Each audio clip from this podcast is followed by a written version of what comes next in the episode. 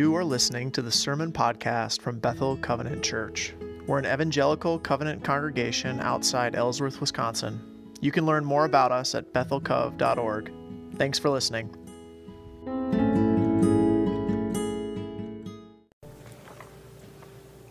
Would you uh, open in your Bibles to Psalm 22? Uh, we'll get to that in a little bit. We're actually, you're going to need your cards. We're going to be jumping around a little bit.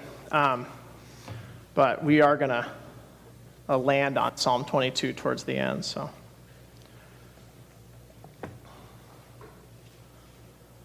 So, if you've uh, been with us this month, you know that we've been uh, talking about um, our experiences going through life's valleys um, times of trouble, times of suffering and setbacks, hurt. Uh, and sorrow, um, we thought we'd pick something really fun for the summer. Um, and I know I've made that joke like four times now, so um, but, but seriously, so we, we began uh, talking about um, what it means to love our friends and our family members and our uh, acquaintances and our coworkers when they're going through something. Uh, that's what we started. How do we uh, love others well when they walk through valleys? We talked about how uh, we're able to love others well because our hope is in the resurrection. Uh, but we ought to sit and wait with those who walk through valleys until uh, that resurrection comes. Um, after that, we talked about the reality. Uh, uh, Will, our worship leader, shared about the reality that sorrow and suffering and valleys in life will come. It's not a question of if you'll face something, it's a question of when or how often or what. Um, but we all face valleys in this life. It's just a part of life. And when they come, the question isn't whether or not we'll face uh, sorrow and valleys and suffering. The question is, what will we do having faced them? And where will we hold on? Um, after that, we, we talked about what does it mean to, to suffer well. Um, Molly and Rick and Wanda shared experiences of sorrow and suffering uh, right up here last week and, and what they learned about what it means to follow God in the middle of something what it means to be comforted by the Holy Spirit, what it means to not forget about other people. And, and if you're anything like me, um, this has been a, difficult few weeks at Bethel. Um, because it's hard to hear um, stories of suffering and, and sorrow. Um, it's hard to, um, to walk through valleys. And I think that my problem is that I prefer, when I'm facing sorrow or struggle, I prefer to, to whistle through valleys. Uh, when I go through something, uh, even as a pastor, uh, my first reaction, and maybe you're not like this, but my first reaction is to try and convince myself that it's really not so bad, right? Um, you know, find a band aid solution to the problem, or at least find a way to move on quickly. And, and I'll confess, I'll be honest, that even when um, people I care deeply about go through something, that's my knee jerk reaction is to find a way to, to whistle through, to move past, to keep going. Um, when tragedy strikes, if you're anything like me, and, and I think many of us struggle with this. That's what makes it so hard to talk about valleys. Um, if you're anything like me, when tragedy strikes in our lives or in the lives of somebody we care about, um, we tend to do what um, our politicians often do. We, we tend to offer our thoughts and prayers, right?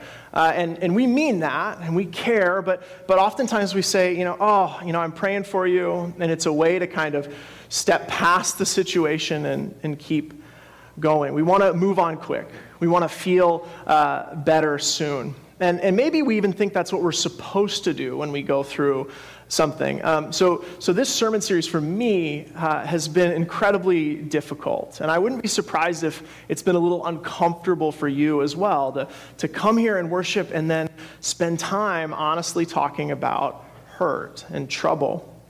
I think it's, um, it's hard because in focusing on valleys, um, we're doing something we don't usually do in church. Like we like to, to whistle through the valleys, not look at them. Uh, and, and frankly, um, at, at the church, we kind of we make this worse a little bit. If you if you're like me and you read kind of devotional books, like devotional books are great, but their job is to take scripture and find a way to make it inspirational for you for the day, right?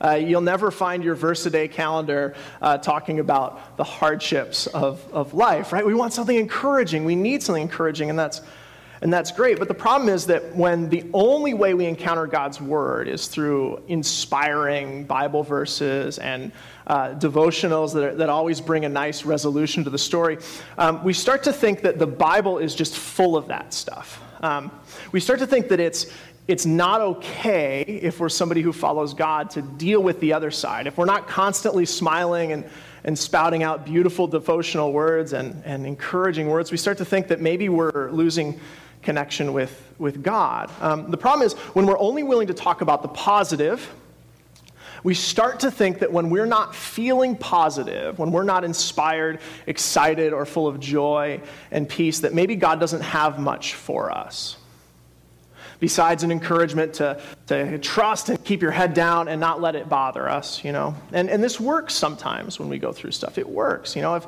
if it's small, uh, oftentimes we can get through the hardship of life. Um, you know, um, praying for healing, hoping it'll get better, and, and whistling through the valleys. But the sad thing is, the reality of life, as, as Will talked about when he was up here, is sometimes, uh, no matter how hard we pray, it doesn't get better. Sometimes we lose our friend or a family member. Sometimes that natural disaster destroys our home. Sometimes terrorists attack. Sometimes our prayer doesn't come true and the situation doesn't seem to be improving. And it's in those times, if we're only ever uh, talking about the encouragement, if we're only ever allowed to talk about the joy and the excitement, um, we have no idea um, what to do uh, it's in those times we better have a faith that's bigger than, don't worry, everything will be okay. A response that's bigger than a casually tossed off, uh, my thoughts and prayers are, are with you. Well, fortunately for us, um, God and, and His Word in Scripture, um, God is not afraid of, of tragedy. He's not afraid of sorrow. If you read the Bible, you'll discover that, that it's not surprising to Scripture that stuff happens. God is not afraid of our doubt, He's not afraid of our anger, and He doesn't look away from our tears in discomfort. He doesn't pat us on the back and encourage us to pull yourself together. No, he draws near to the brokenhearted. And in his book, uh, Scripture uh, is, is just full of evidence of that. I think the Bible is far more honest with us about the valleys of life than we are. Uh, it's full of people uh, and their stories approaching God in the middle of the worst circumstances imaginable, in the middle of trials and unthinkable tragedy, unanswered prayers, and anxiety and fear. In fact, uh, this book is so committed to being present with the brokenhearted uh, that if you look at the Psalms, right, in the middle of your Bible, we have a prayer book, right, the Psalms. If you look at the Psalms, um, a third of the Psalms in the Bible are what's called Psalms of lament. Uh, so, so when God gave us Scripture, and the church has, has held the Scripture, and, and long before even Jesus, when, when God was inspiring the writing of Scripture, and the Psalms were collected, and he was present in their collection. The book of prayer that was given to people who followed God throughout the centuries. Every third prayer in there has to do with lament. Every third prayer in there has to do with something hard. Those moments when, when life seems impossible. Uh, and, and as we were getting ready to talk about what does it mean to pray through life's valleys, uh, that's where I started this week. And I just sat down and I started looking up every psalm of lament in, in the Psalms. Uh, and, and it's amazing to me. I tried to kind of find one that I like really liked and that we should focus on, but, but they were all so good and so, uh, and so specific. And so, in a minute, um, I'm going to need your help. That's why you guys have note cards with you, and, and I'm really going to need it. Otherwise, we're just going to be here all day. So, if you're thinking you can wait me out, I'm a patient man. Um, but these uh, prayers, these lament prayers, these psalms are written by people in the middle of the worst things imaginable. Uh, when things are utterly hopeless, when individuals and communities find themselves at the end of their rope, when thoughts and prayers are not enough. So, so when the towers fall, when the police call, when the anchor, the news anchor interrupts the broadcast, and there's a pit in your stomach, when we don't have the words to pray our anger, our fear, our worry, and our lament, the Psalms gives us words to pray. And so, uh, as I read through the Psalms, I noticed um, almost every Psalm of Lament has three components to it. Uh, almost every Psalm of Lament, and they don't always go in this order, sometimes they do, but almost all Psalm of Lament, uh, almost everything in them fits into these three, three categories. And so I'm going to need your help. Get your cards ready if you've got them. Uh, and I'm going to need your loud voices. Uh, the first thing that almost every single psalm of lament does is it names what's wrong. And so, what you have in front of you is um, just one line from that particular psalm that names the wrong. Um, often we want to whistle through our valleys, right? We want to whistle through uh, graveyards. We want to pretend that it's not so bad, but, but lament is kind of like confession. It, it refuses to ignore and minimize and move on quickly. It refuses to offer, uh, you know, just thoughts and prayers. Lament names what's wrong. So if you would help me, I, just give me a hand. If some of you guys would start shouting out some of those first lines on your card.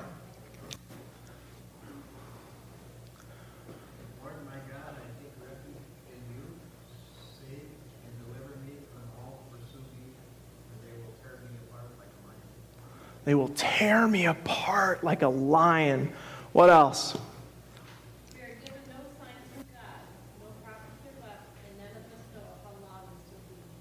Do you hear that? We are given no signs. God's people sat down and wrote in the Bible, we have been given no signs from God. We don't know how this is going to end. What else? What other um, laments? What other things are named on your cards?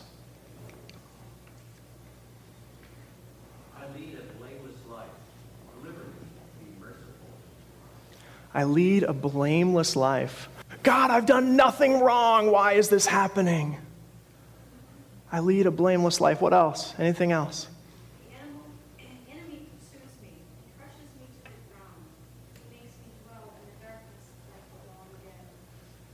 He makes me dwell in the darkness like the long dead. The enemy pursues me. One that I, I got on my card that I took Everyone lies to their neighbor.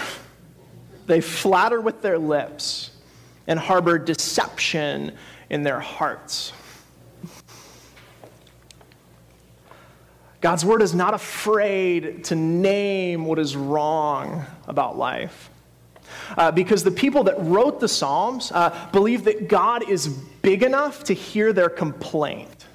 God is big enough to hear their doubt. God is big enough and loves them enough to hear their anger. Lament is like confession. Whereas confession, in confession, we admit the thing that we've done wrong. Lament admits the wrong of the world and refuses to pretend that it's okay. Everyone lies to their neighbor, and it's not okay. It continues on. Lament doesn't stop there. Um, and this is, this is important. Uh, where it starts with naming the wrong, lament, uh, almost none of the Psalms of Lament stop at naming what's terrible about life. It doesn't stop there. It doesn't give up, even though the lamenter surely wanted to, even though we want to give up in these kinds of situations. Um, lament uh, doesn't stop. It doesn't languish forever in hopelessness. It names it and then it moves on to a prayer for action. And, and as we read these, you'll notice that, and the one in front of you might be this way too, oftentimes they seem a little extreme in our eyes. I know as I read them, I thought, I don't know how often I pray so specifically to God for his help. Uh, but it, it's a, a, prayer, a challenge to God to act, and they, they, often sound a little extreme. So, would you read some of the hope? Uh, would you name some of the hope in the laments of your Psalms?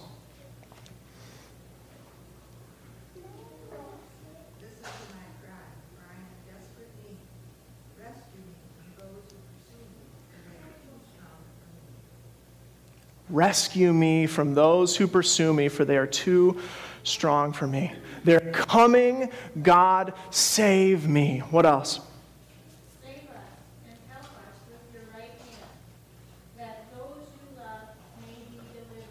Save us and help us with your right hand, that those you love may be delivered. Save us I don't know if anyone has this one, and I can't remember which psalm it is, and it might even be Psalm 12. I might not have put it on the card. Uh, but it, it, the psalmist prays, Lord, break the teeth of my adversaries. Have you ever prayed for God to break the teeth of your adversaries? That's brutal. And it seems wrong. It feels wrong. What else? Anything else? What other hopes are named?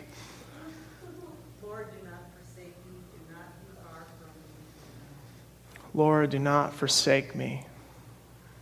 You don't write that if you feel like God is right next to you.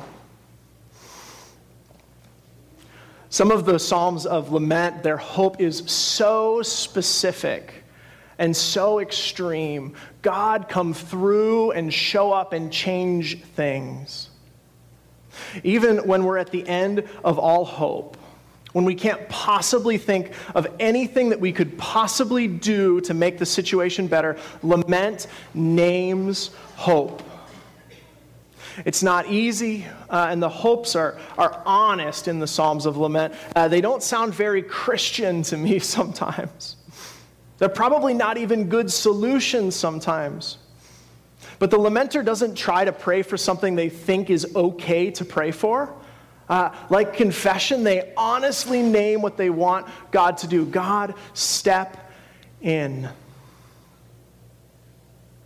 Break the teeth of my enemies.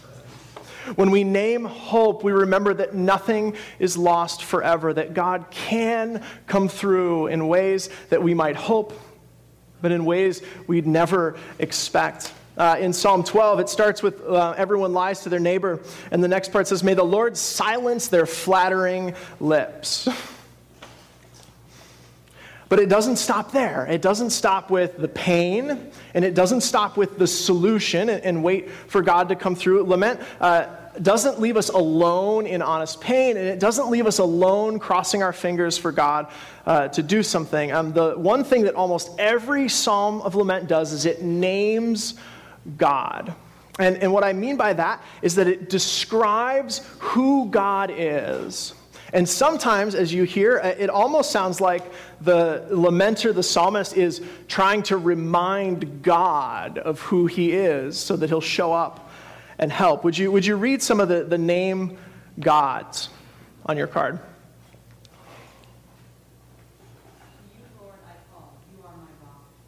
You are my rock. What else? What else do people call God in the Psalms? Firm foundation.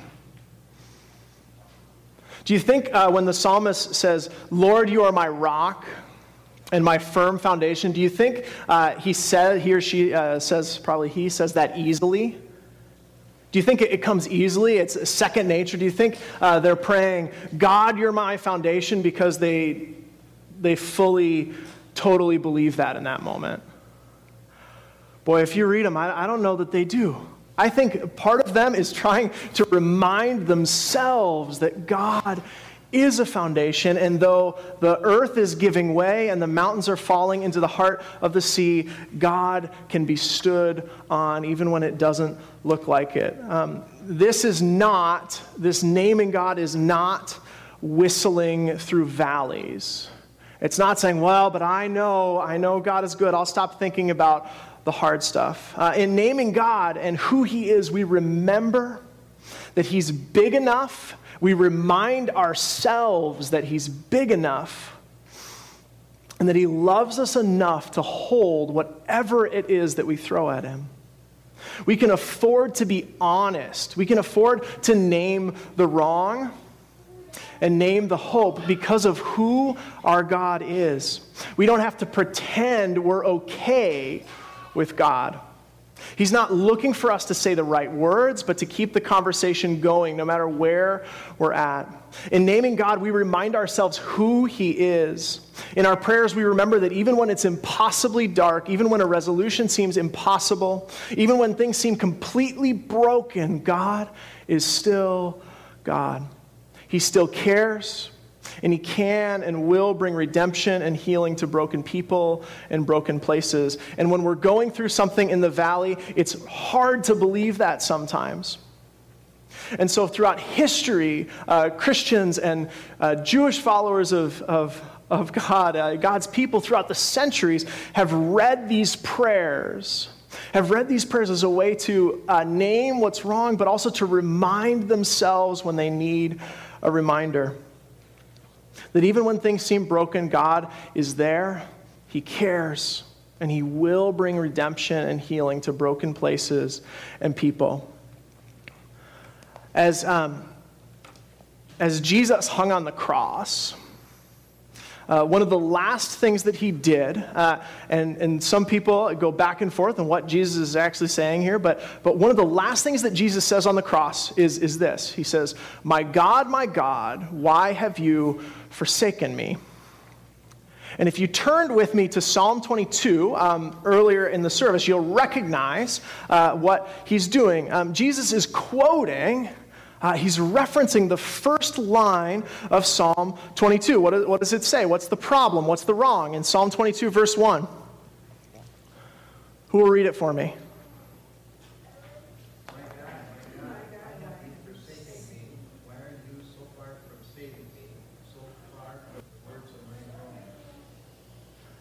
My friends, if Jesus, God made flesh, who came and hung on the cross willingly to die on our behalf, if Jesus doesn't whistle through valleys, who are we to do that?